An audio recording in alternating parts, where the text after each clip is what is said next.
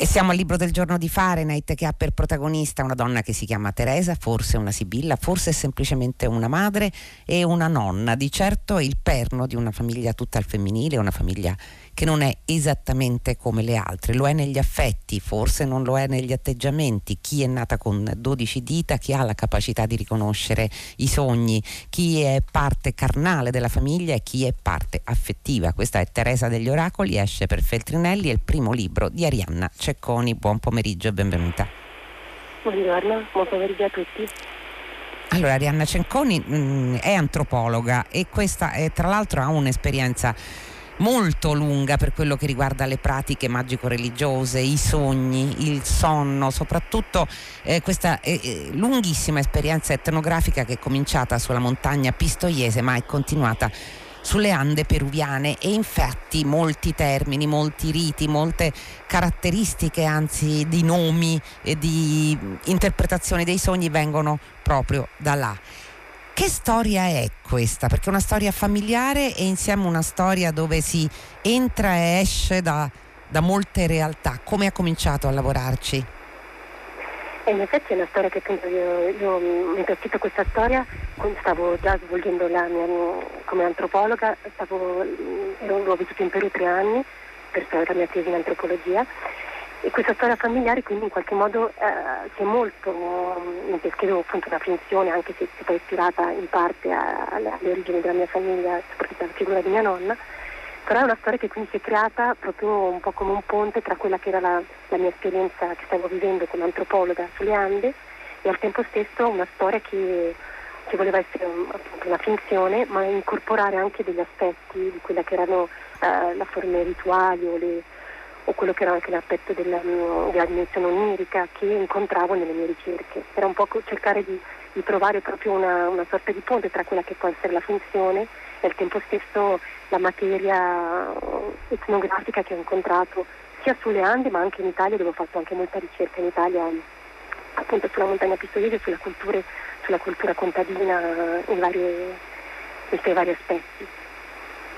Di fatto Arianna Cecconi questa sembra davvero eh, ha, ha, i toni del, del fiabesco o comunque del magico, anche se eh, diciamo, il lettore capisce che si tratta di un, di un, racconto reale. Noi conosciamo Teresa quando ormai eh, ha deciso di laddove la sua memoria comincia a, a, vacillare, comincia a non ricordare a volte nemmeno chi sia e chi siano gli altri, decide di smettere di parlare, poi decide di smettere eh, di alzarsi dal letto, ma le altre donne sono le due figlie, sono la nipote, eh, sono la cugina e la badante, eh, sono intorno a lei in questo letto che è stato portato al piano di sotto dove intorno eh, si parla, ci si racconta storie, si cucina, addirittura si continua comunque a vivere. E in questo racconto, che è un racconto di affetti poi soprattutto, perché pian piano eh, proseguendo nel romanzo noi conosciamo di ognuna le emozioni, le paure, i segreti, anche le, le ferite che hanno subito in passato e tutto si svolge intorno a questa eh, creatura silenziosa e immobile che però è la creatura che tiene tutto insieme. Si sente che è anche un atto di amore fortissimo. Sì, sicuramente. Questo romanzo. Beh, questa, sì, questa storia comunque è nata proprio dalla, dall'esperienza in effetti reale di mia nonna e dell'Alzheimer, di questo perdere la memoria e questo tempo di, di, mantenere una sorta di questo silenzio che lei effettivamente tra l'altro è durato davvero dieci anni, il silenzio di mia nonna,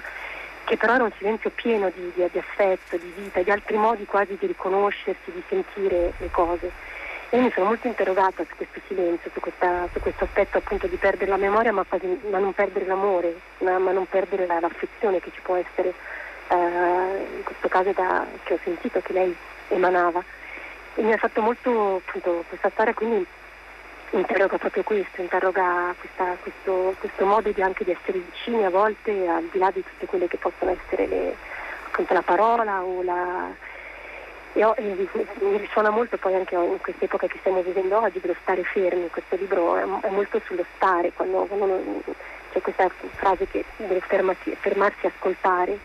è un po' quello che Teresa fa in questo modo, restando nel suo letto e al tempo stesso continuando a vivere insieme a queste donne che sono le donne della sua famiglia. È un po' questo, questo, questo interrogarsi su come, come, anche ci si può appunto si può questa storia proprio parla di questo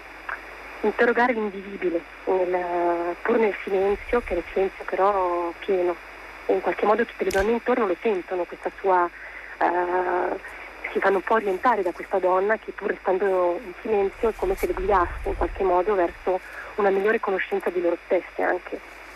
In qualche modo. Senta, è una famiglia tutta al femminile è una famiglia di donne, viene anche detto poi un, più volte all'interno del libro, una famiglia che eh, semmai racconta o evoca gli uomini che ci sono stati, gli uomini del passato, gli uomini che comunque sono scomparsi o lontani ed è strettamente, decisamente femminile. Perché? Eh, effettivamente è un po' stato,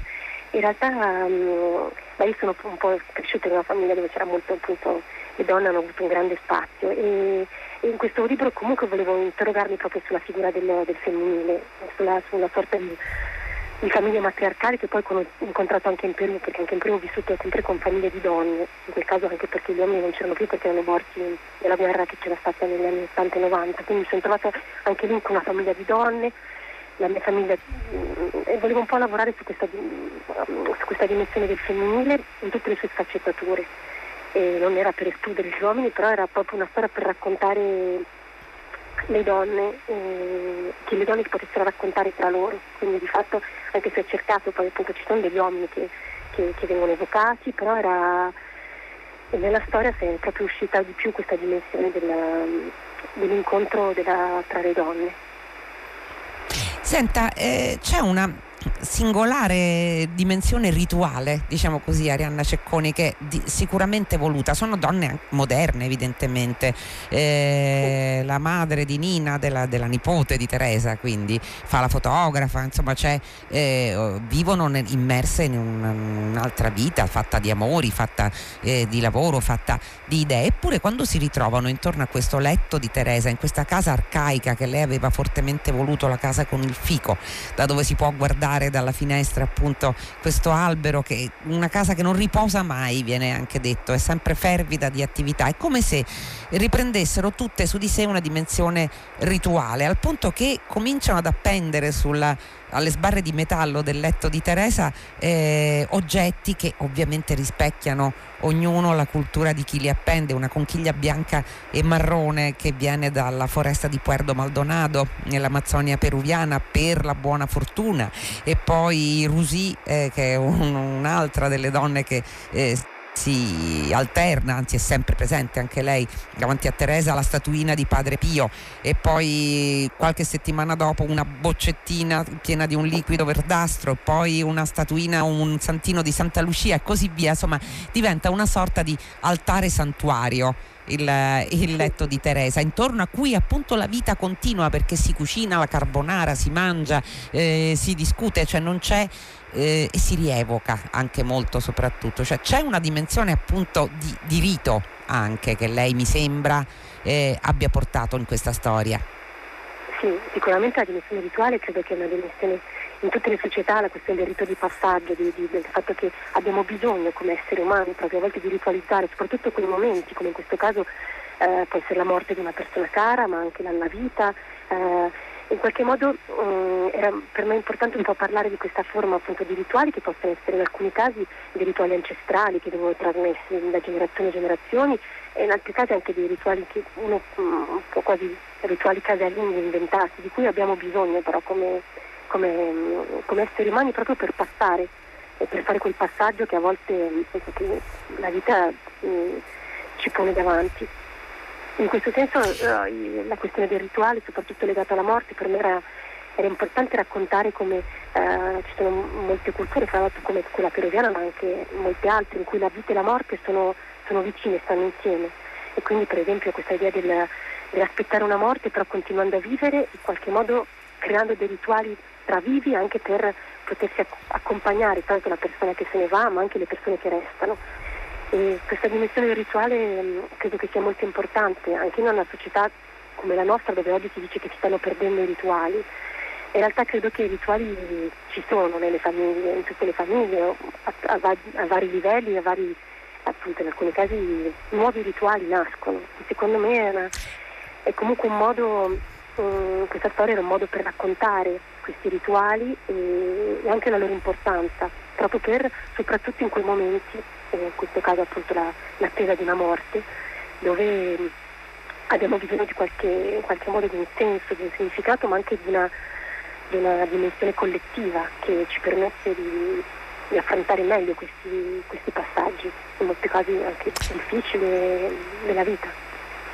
Non è un libro dove c'è non è un romanzo dove c'è la magia dichiaratamente, anche se eh, quasi tutti i personaggi hanno qualche dote che sembra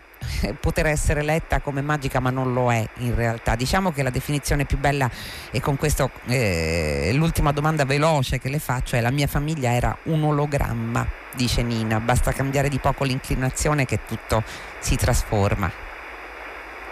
Sì, eh, io credo che la magia sia questo, cioè il fatto che si può cambiare punto di vista, si può cambiare mm, da un giorno con l'altro, si può cercare di reinventarsi propria, il proprio modo di vedere il mondo e le cose per me la magia è un po' questo, questi personaggi eh, cercano di parlare di questa magia, di fatto che anche nelle piccole cose si può, si può completamente cambiare un punto di vista, come a volte un sogno può arrivare, può farci vedere improvvisamente la vita in modo diverso. E questa magia quindi è una magia piccola, quotidiana, casalinga, eh, che, che, si nasconde un po' nelle, nelle, nei segreti e nelle piccole delle piccole cose, è questa magia che volevo Quanto indispensabile.